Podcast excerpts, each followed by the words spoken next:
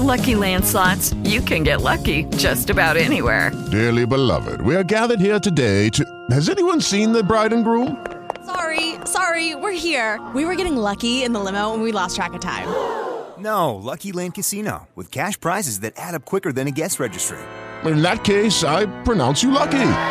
Play for free at LuckyLandSlots.com. Daily bonuses are waiting. No purchase necessary. Void where prohibited by law. 18 plus. Terms and conditions apply. See website for details. Judy was boring. Hello. Then Judy discovered ChumbaCasino.com. It's my little escape. Now Judy's the life of the party. Oh, baby. Mama's bringing home the bacon. Whoa. Take it easy, Judy. The Chumba life is for everybody. So go to ChumbaCasino.com and play over 100 casino-style games. Join today and play for free for your chance to redeem some serious prizes.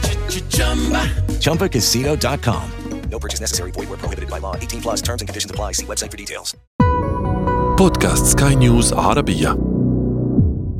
خرجوا من أوطانهم مدفوعين بشغف البحث والعلم والمعرفة. واجهوا صعاب وقهروا تحديات ليثبتوا أنفسهم ويصبحوا روادا في مجالاتهم. إنهم عقول عربية لامعة. بودكاست من إخراج زاهر رشماوي، وهذا أنا عمرو جميل أحييكم. أهلا بكم. عقول عربية. قاده طموحه ليخرج من غزة إلى الولايات المتحدة، وأوصله تفوقه في الانتقال من العمل في مطعم للوجبات السريعة إلى المشاركة في تصميم مروحية تعمل بالطاقة الكهربائية تحلق فوق سطح المريخ. إنه المهندس الفلسطيني لؤي البسيوني.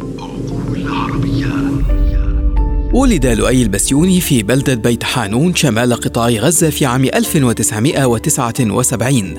ودرس في مدارس وكالة الأمم المتحدة لغوث اللاجئين الفلسطينيين الUNRWA. وفي عام 98 نجح البسيوني في الحصول على منحة جزئية للدراسة في إحدى جامعات ولاية بنسلفانيا بالولايات المتحدة. سعى حينها لؤي لتأمين رسوم دراسته، ويقول إنه اضطر في بعض الأحيان للعمل في توصيل البيتزا وداخل أحد مطاعم الوجبات السريعة لنحو 90 ساعة في الأسبوع حتى يتمكن من الوفاء بمصاريف دراسته. خلال تلك الفترة وقعت أحداث 11 من سبتمبر، مما أثر عليه كطالب عربي يدرس الهندسة. وتحت وطأة تلك الظروف المادية والاجتماعية اضطر لؤي لتعليق دراسته الجامعية لعام كامل. وفي عام 2002 أنهى لؤي دراسته الجامعية بالحصول على بكالوريوس الهندسة، ثم ألحقها بشهادة الماجستير في عام 2004 من جامعة ليفل متخصصاً في الهندسة الكهربائية. عمل بعدها كمهندس إلى أن انضم في عام 2012 إلى شركة تعمل على تصميم الطائرات الكهربائية. أنا يعني بشتغل بالفضاء من سنة 2012. أنا خبير بالإلكترونيات الطاقة. طبعاً هي نفس المجال من قبل، بس في اختلاف بسيط إنه تصميمي للفضاء إنه طبعاً الطبيعة بتختلف. انضم بعد ذلك المهندس لؤي البسيوني إلى وكالة الفضاء الأمريكية ناسا ليعمل على مدار 6 سنوات على رأس فريق مكون من 8 مهندسين لتصميم نظام الدفع الكهربائي وبناء مروحية مسيرة يتم التحكم فيها عن بعد، تم منحها اسم Ingenuity.